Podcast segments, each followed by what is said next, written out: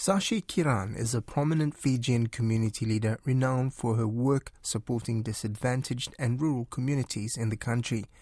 Last week, Ms. Kiran made a surprise announcement that she was stepping down as the head of the Foundation of Rural Integrated Enterprises and Development, or FRIEND, an NGO she founded and led for over two decades to contest the December 14 national elections. Ms. Kiran says she decided to join the nation's oldest political establishment, the National Federation Party, because of the deteriorating human rights situation under the current government of Prime Minister Frank Bainimarama, who has been in power since 2006.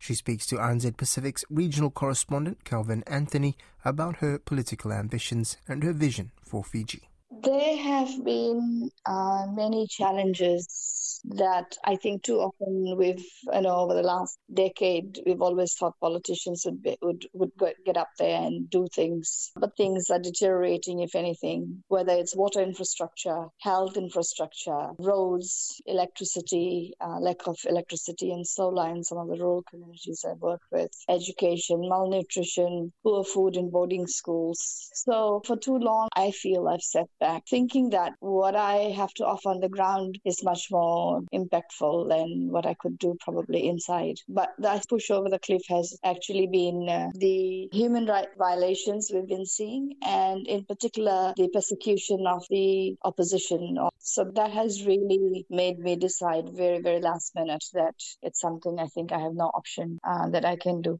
Do you think that uh, the NFP is the right political party to help you achieve your political goals and to make a difference in the political sphere?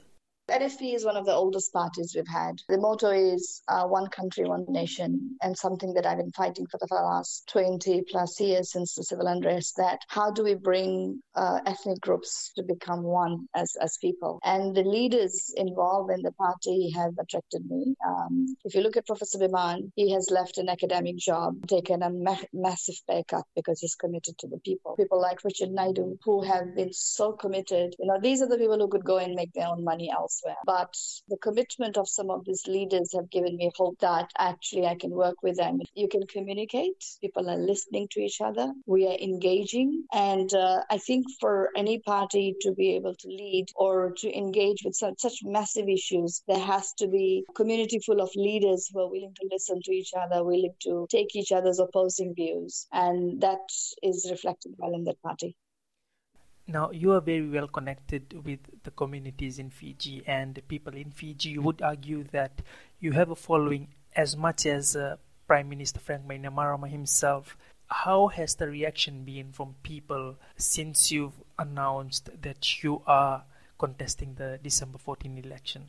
There's been mixed reactions. I think some people have seen me in the role for so long that they can't imagine. Like people have said to me, oh, "Where will we go now? Whether we need a wheelchair, or food, or you know, we could call you or natural disaster, we could count on you to be on the ground. So there's like, oh my God, you're leaving. But also, wherever you are, uh, at least you can amplify our voices. I'm kind of shocked because I'd never thought politics, never done politics, didn't understand what a campaign, I still don't understand fully what a campaign means. But the uh, the number of people who've reached out from the communities and they said we are grateful that we'll have a voice. You know, you you were so well aware of our issues. You'll take our voice and we know you'll do something about it because you've done things every time you've heard us. That's given me a lot of boost as well. That yes, when with almost no resources, when we listen to people outside. We've tried our best. Hopefully, with resources and networks and lobby, we could do much more. But at the same time, I feel a huge burden on my shoulders. It's like expectations from the ground is so huge. And uh, first couple of days, I sat back and thought, would I be able to carry it through? You know, would I be able to live up to the expectations? Because the situation on the ground is so bad that people expect so much.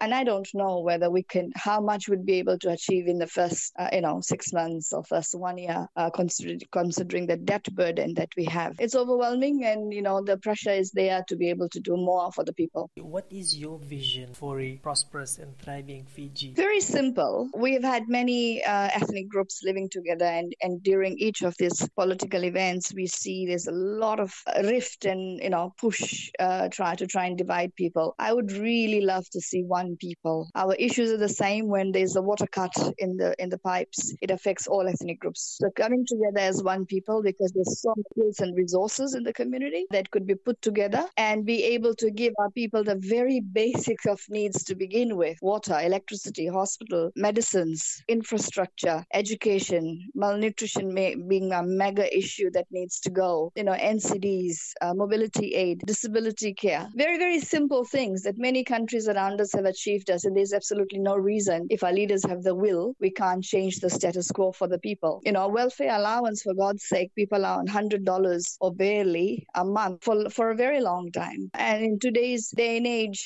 that achieves nothing in a basket. Uh, we have 200,000 people living in poverty. We can do very targeted work and make sure that our people live a dignified life out of poverty.